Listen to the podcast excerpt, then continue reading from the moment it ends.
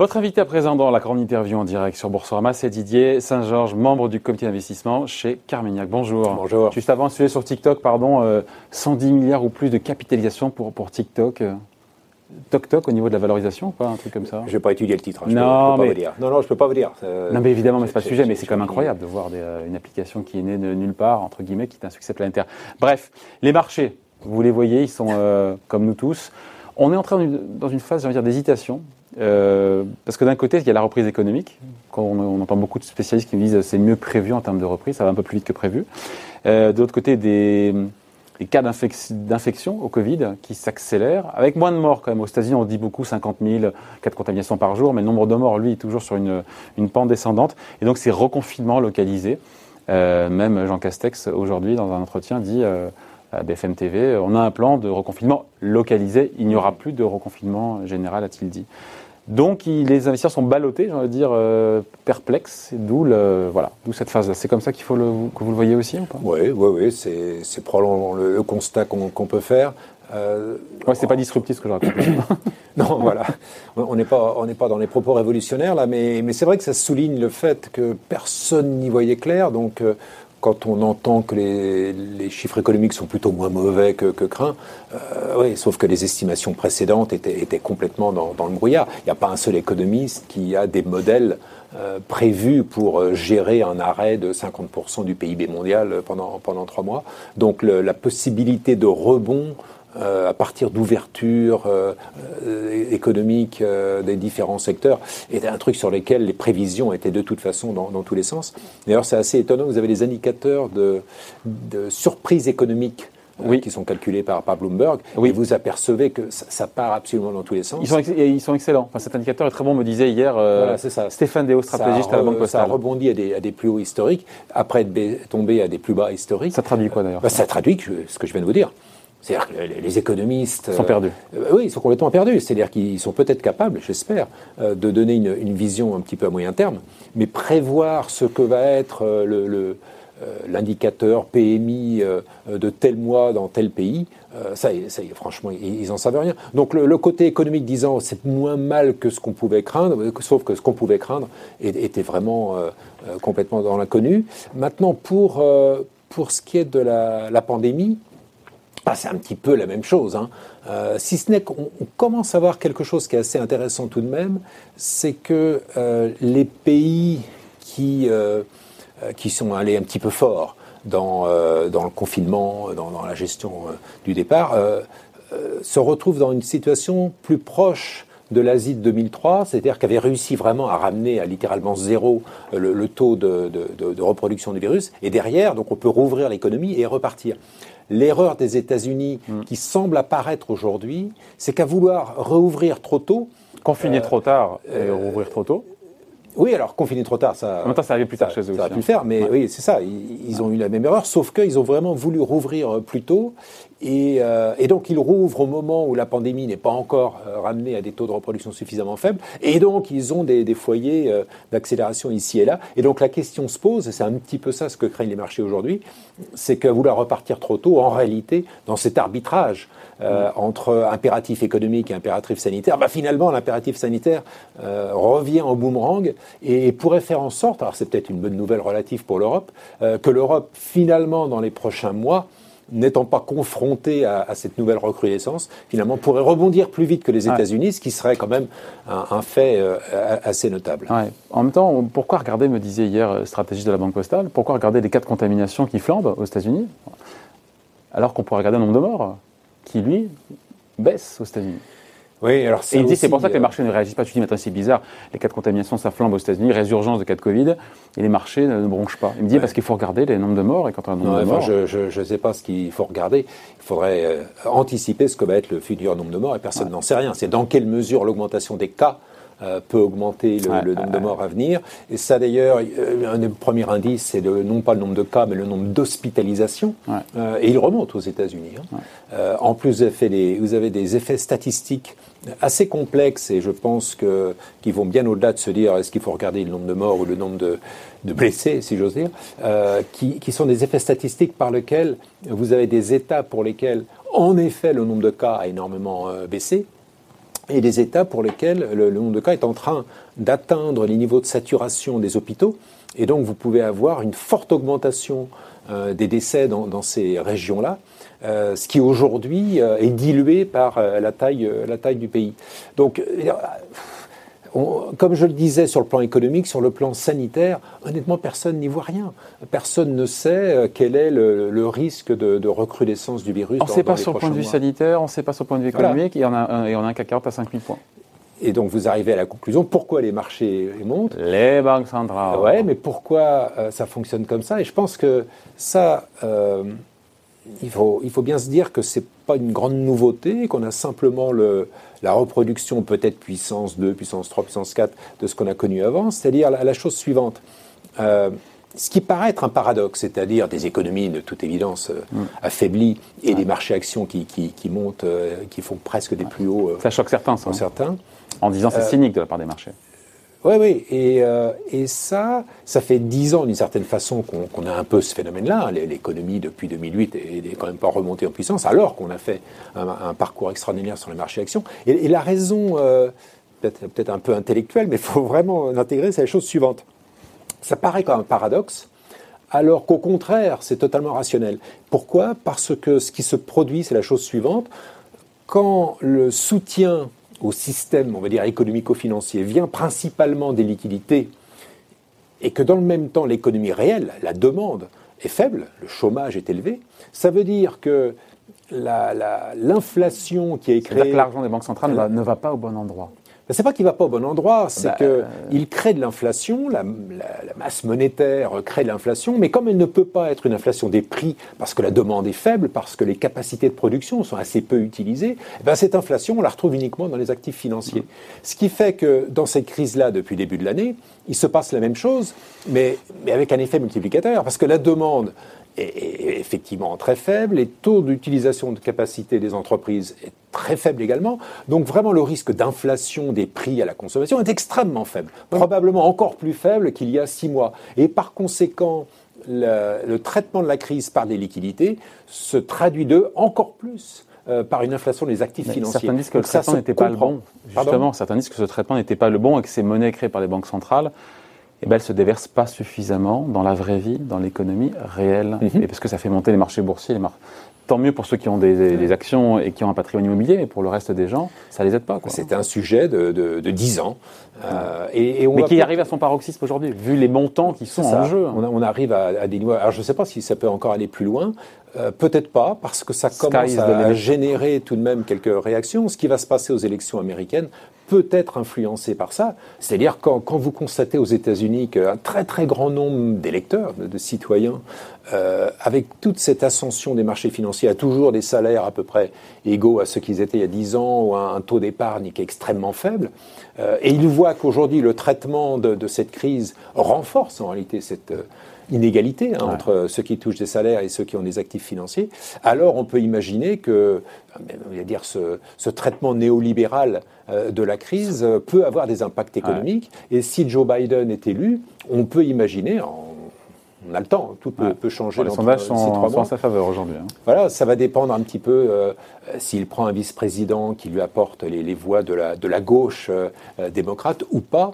Donc le côté radical de son programme n'est pas encore défini. Mais on peut en effet avoir, à partir de l'an prochain, un traitement de ce problème économico-financier qui soit moins via des liquidités déversées par les banques centrales comme depuis 10 ans et davantage vers une redistribution de la richesse. Donc à celles et ceux qui pointent encore une fois cette déconnexion entre les marchés financiers et l'économie réelle, même le FMI s'y est mis à dire ça, c'était il y a quelques jours, vous répondez quoi encore une fois ? Vous dites c'est vrai mais en même temps derrière il y a des banques centrales.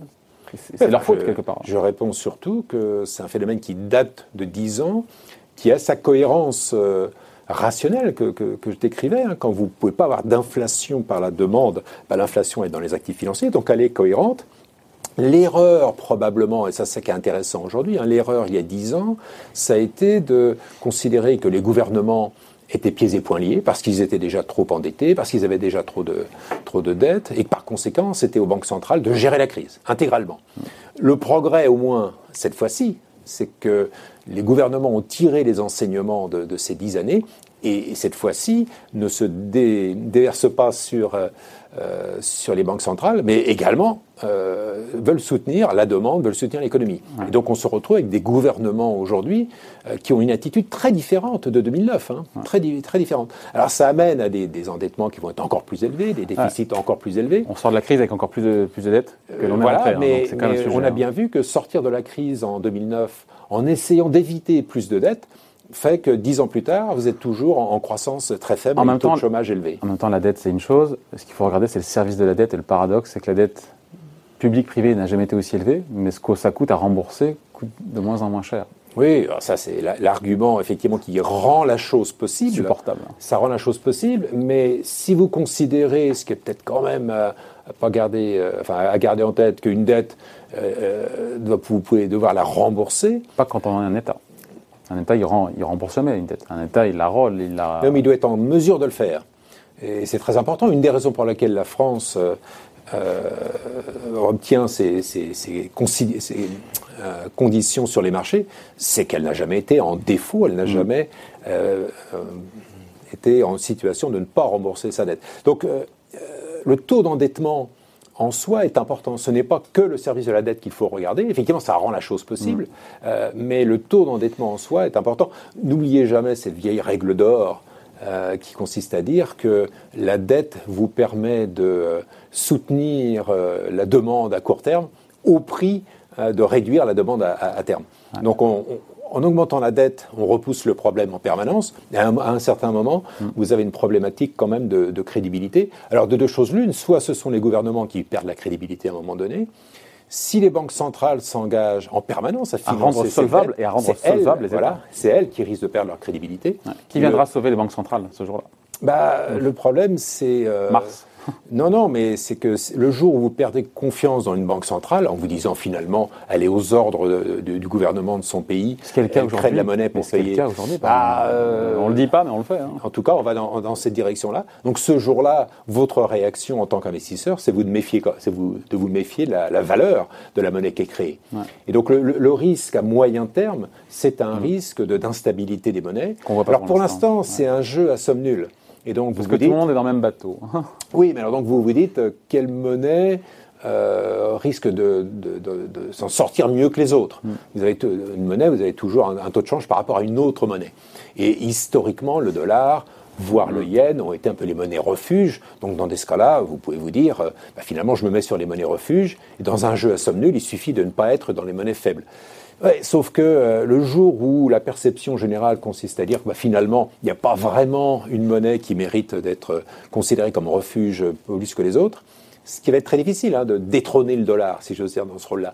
Mais au rythme où on va... Le substitut au dollar, j'attends de voir. Et c'est pour ça d'ailleurs qu'une des classes d'actifs qui est montée depuis le début de l'année, c'est pas seulement le Nasdaq, mais c'est également le prix de l'or, qui reflète ce risque potentiel de débasement des grandes monnaies, pas seulement d'une monnaie par rapport à une autre, mais des grandes monnaies en général. Qu'est-ce que vous répondez à celles et ceux qui disent que les marchés actions sont désormais, alors administrés, le terme est fort, gouvernés par les banques centrales ? C'est excessif ou il y a un fond de vérité ? Parce qu'on l'a dit, c'est l'action des banques centrales qui pousse les actions vers le haut. C'est ça la réalité aujourd'hui ? J'ai moi-même utilisé le mot administrer dans une note récente. Non, c'est clair. Alors c'est vous, j'ai dû vous lire en ce cas-là. Donc vous êtes d'accord avec vous-même. Hein. Voilà, c'est ça. Il a ce mérite-là, hein, Didier. Voilà, pour l'instant, je suis d'accord avec moi-même. Donc c'est incontestable. C'est incontestable pour la raison que je vous donnais. Hein. Non mais c'est pas vous dites c'est incontestable comme si c'était une évidence, mais c'est pas problématique de se dire qu'aujourd'hui pardon, mais les marchés actions, c'est l'offre, c'est la demande. Et là, on se dit, c'est administré. Donc, on avait une courbe de taux d'intérêt qui est maintenant quasi aussi administrée par les banques centrales. Les marchés actions sont commandés, finalement, dirigés par les banques centrales. Ce qui est vrai, c'est pas problématique toujours. Il faut revenir aux bases. Qu'est-ce qui constitue l'évolution d'un marché ou le niveau d'un marché ? C'est trois choses, trois piliers. Une qui est par l'économie réelle, avec l'idée que d'une certaine façon, quand même, on peut espérer que la valorisation des entreprises reflète la santé de l'économie, les potentiels de croissance, etc. Donc c'est les profits futurs qu'on va actualiser. Enfin, voilà, exactement. Hein. Ouais, mais c'est pas le seul pilier. Le deuxième pilier, c'est que pour refléter cette vision économique, il faut bien avoir l'argent pour le faire. Donc la liquidité disponible pour refléter la réalité économique dans les marchés suppose de la liquidité. Donc le pilier liquidité, il fait partie des trois piliers essentiels. Et ça, c'est le privilège de la Banque centrale qui crée de la monnaie. Oui, enfin, la liquidité peut être également par le comportement des banques, qui va prêter plus ou moins, le niveau des taux d'intérêt, etc. Les banques sont encouragées aussi à prêter par l'action de la Banque centrale sur les taux de dépôt négatifs, etc. Donc tout ça est quand même lié. Absolument. Donc, c'est le deuxième pilier, la liquidité. Donc elle a toujours été un facteur majeur. Enfin, j'appelle ça un pilier de la télé-médiation. Et le troisième, c'est une fois que vous avez la liquidité disponible et la justification économique d'investir, le troisième pilier, c'est d'avoir envie de le faire. Est-ce que vous avez confiance? Est-ce que vous avez peur? Est-ce que vous avez des anticipations pour l'avenir positives ou pas? Donc ça, c'est la partie psychologique, etc. Et tout le monde sait, c'est une platitude, si ce n'est qu'il faut bien la relier aux deux autres piliers, que la psychologie fait partie des moteurs essentiels des marchés. Donc vous avez ces trois piliers-là. Et ce qui est très clair de toute évidence, c'est que sur les 10 dernières années, le pilier liquidité a été dominant. Il a permis de soutenir le pilier psychologie et donc d'autoriser que le pilier économie, lui, soit beaucoup moins important. Donc on est dans un déséquilibre. Ça dure, pardon, mais ce triptyque-là, avec ce pilier central qui est donc la monnaie créée par les banques centrales, qui finalement, quoi qu'il arrive, ne fait qu'augmenter. Ça se finit comment, cette histoire ? Alors, ça se termine de deux manières, me semble-t-il, possible. Alors là, prenez vos crayons et je note là. Première possibilité. Les banques centrales ont une espèce de vertige et se disent notre rôle, entre autres, c'est la stabilité financière. Donc on ne peut pas à l'infini augmenter la taille de nos bilans parce qu'on serait la cause d'une instabilité financière alors que notre mission c'est au contraire l'instabilité. Ouais. Donc on pourrait imaginer que les banques centrales à un moment donné lèvent le pied. Ouais. Alors, on voit ce qui se passe quand elles ont essayé de le faire. Voilà, elles ont essayé de le faire en 2018, en 2019, elles ont fait marche arrière. Ouais. Mais et il n'y avait pas autant, il n'y avait pas un bilan qui était aussi hypertrophié qu'aujourd'hui. En plus. Oui, mais bon, la fuite en avant est encore renforcée parce que plus vous avancez, plus c'est difficile de faire marche arrière. Donc elles ne peuvent pas en sortir. C'est la théorie de beaucoup qui disent qu'elles sont piégées parce qu'elles ne peuvent plus sortir de ces bilans pédantesques. Oui, enfin. On verra, mais en tout cas, une des issues, c'est qu'à un moment donné, les banques centrales lèvent le pied. Non, pas forcément marche en arrière, mais déjà lèvent le pied. Déjà lèvent le pied.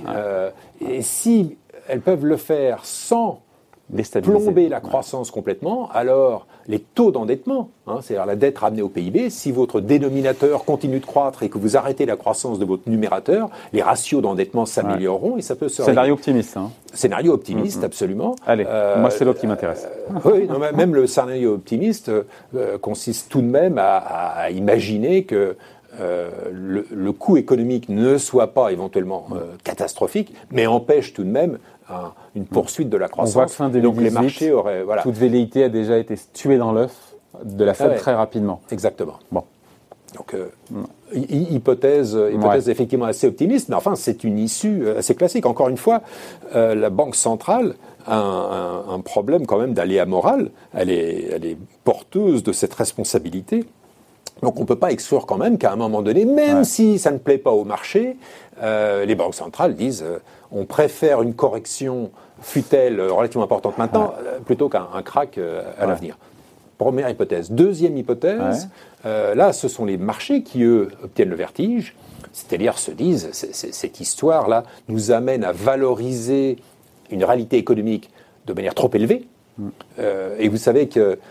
moi, je ne suis pas un partisan de l'approche value en termes d'investissement, c'est-à-dire que j'ai ce sentiment qu'il n'y a pas une valeur écrite quelque part dans le monde des idées de ce que vaut une entreprise, de ce que vaut une économie. Est-ce qu'il faut la payer 20 fois les résultats, 15 fois ou 25 fois ? Personne ne le dit. C'est une fonction de ce sur quoi les marchés vont se mettre d'accord. Et on peut imaginer qu'à un moment donné, les marchés se disent, je ne sais pas, 25 fois ou 30 fois, c'est trop. C'est trop. Je considère que le bon chiffre, c'est 20. Pourquoi un matin ? Voilà. Et pourquoi Alexandre le Grand, un jour, a décidé de faire demi-tour pour revenir vers la Grèce et n'a pas continué vers l'Est ? On ne le saura jamais. Mais vous avez des retournements. La bulle Internet en 2000... s'est produite sans qu'il y ait d'événements majeurs. À un moment donné, et c'est la loi des minorités, ça, c'est la minorité, une minorité qui décide à un moment donné d'aller dans l'autre sens, qui inverse cette tendance, et vous avez la majorité qui suit.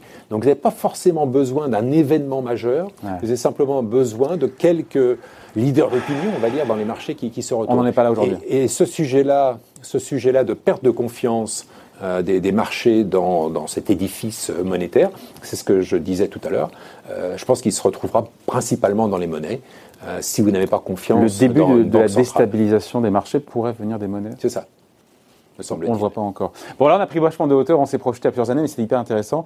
À plus court terme, on se dit quoi ? Ce qui pourrait entraîner une correction des marchés cet été, ou à contrario, le catalyseur pour que ça puisse monter, ou finalement, cette pause, elle est salutaire et qu'on devrait rester...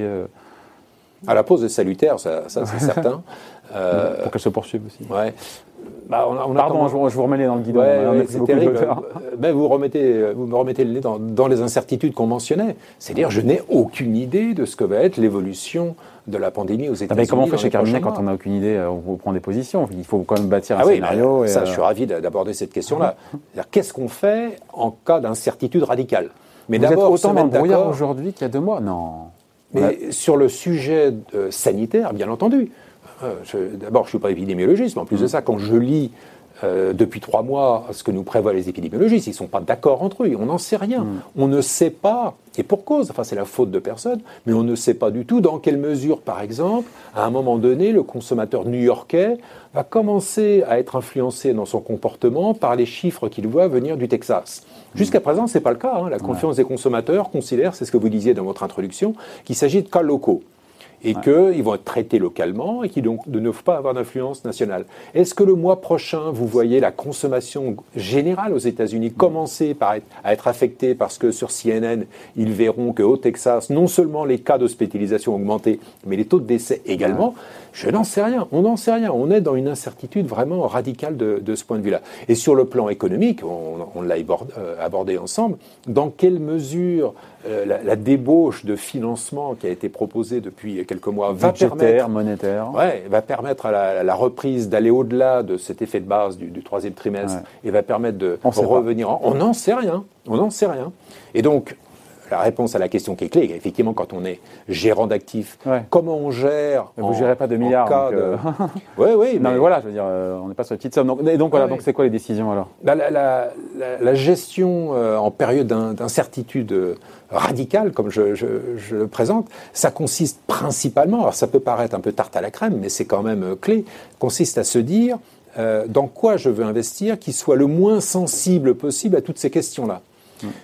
Et ça se reflète d'ailleurs quand vous regardez un peu finement le comportement des marchés, vous apercevez que des entreprises dont la croissance bénéficiaire est très peu dépendante de toutes ces hypothèses, voire même... Lesquelles ? Donc la tech américaine ? Oui, enfin pas seulement la tech, vous avez... la pharma. Oui, mais à l'intérieur de la tech, ça va être ce qui touche à la façon dont on consomme, la façon dont on prend ses loisirs, façon dont on produit les contenus médias et la façon dont on les consomme également.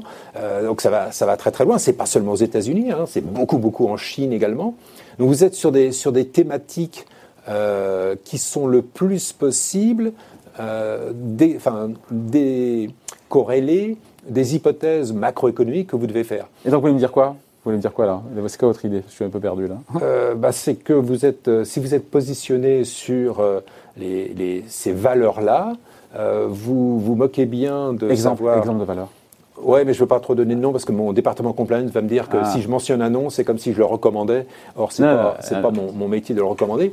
Mais ce n'est pas forcément les GAFA. Ouais. C'est pas forcément dans les GAFA, c'est des entreprises qui profitent du fait que vous allez probablement pas tellement prendre l'avion cet été pour passer vos vacances, mais en revanche, vous allez probablement être dans des activités de plus grande proximité, utiliser davantage les services de télétravail, etc. Et donc il y a tout un écosystème qui non seulement n'est pas pénalisé par tout ce que l'on traverse, mais qui au contraire profite de comportements qui sont ancrés de manière assez durable, finalement, dans des nouvelles tendances, alors que jusqu'à présent, c'était peu le cas. Le cas le plus connu, le plus évident, c'est la pénétration du commerce électronique, du commerce en ligne. Le taux de pénétration a beaucoup augmenté, naturellement, quand tout le monde était confiné. Et vous vous rendez compte, aujourd'hui, quand vous regardez les chiffres, que même si vous avez un déconfinement, en fait, les taux d'abonnement sur le commerce en ligne sont restés très élevés. Ouais, donc, il y a une...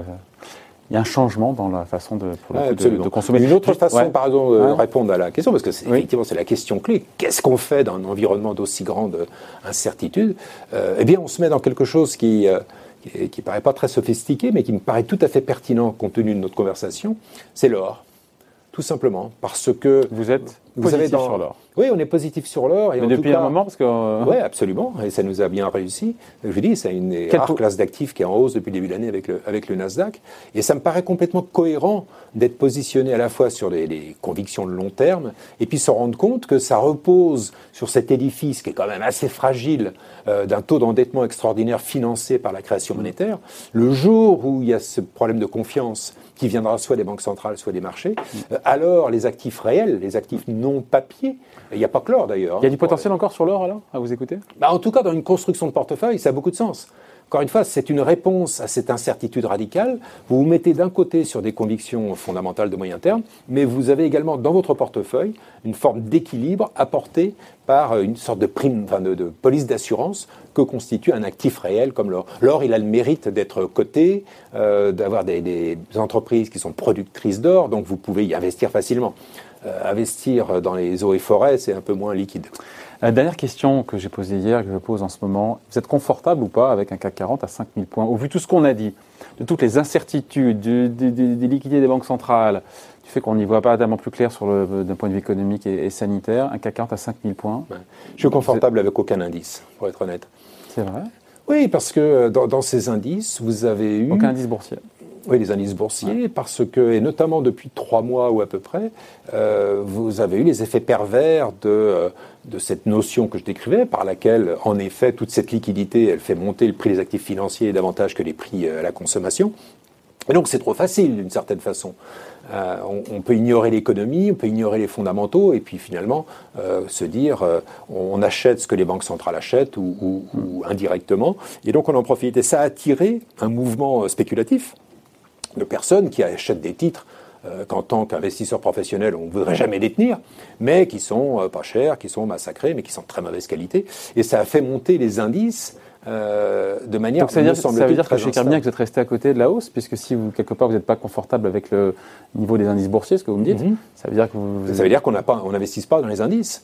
On investit, je peux vous dire, notre fonds Action Internationale, sa première position, c'est une valeur chinoise. C'est pas, on en parle juste après du marché chinois. C'est pas un GAFA ou un indice.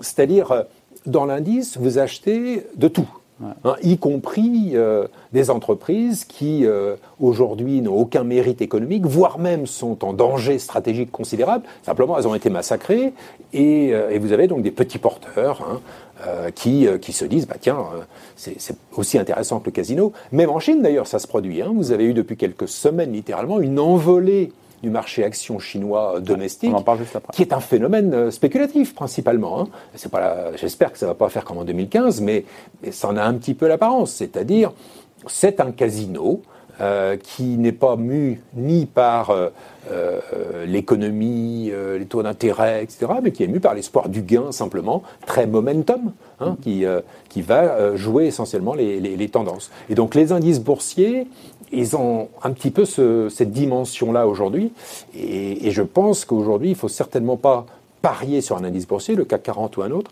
mais se dire, comme on s'est dit tout à l'heure, quels sont aujourd'hui les secteurs, ou plus précisément les sous-secteurs et les entreprises, qui nous permettent de dormir la nuit, avec l'idée qu'on est assis sur une croissance bénéficiaire vraiment solide à moyen terme, quel que soit l'environnement de marché qui peut se produire dans les prochains mois. Mais certainement pas les indices. Certainement pas les indices, on a compris. Merci en tout cas, merci d'avoir été avec nous. Didier Saint-Georges, membre du comité d'investissement chez Carmignac, invité de la grande interview en direct sur Boursorama. Merci, à bientôt. Merci. Bye.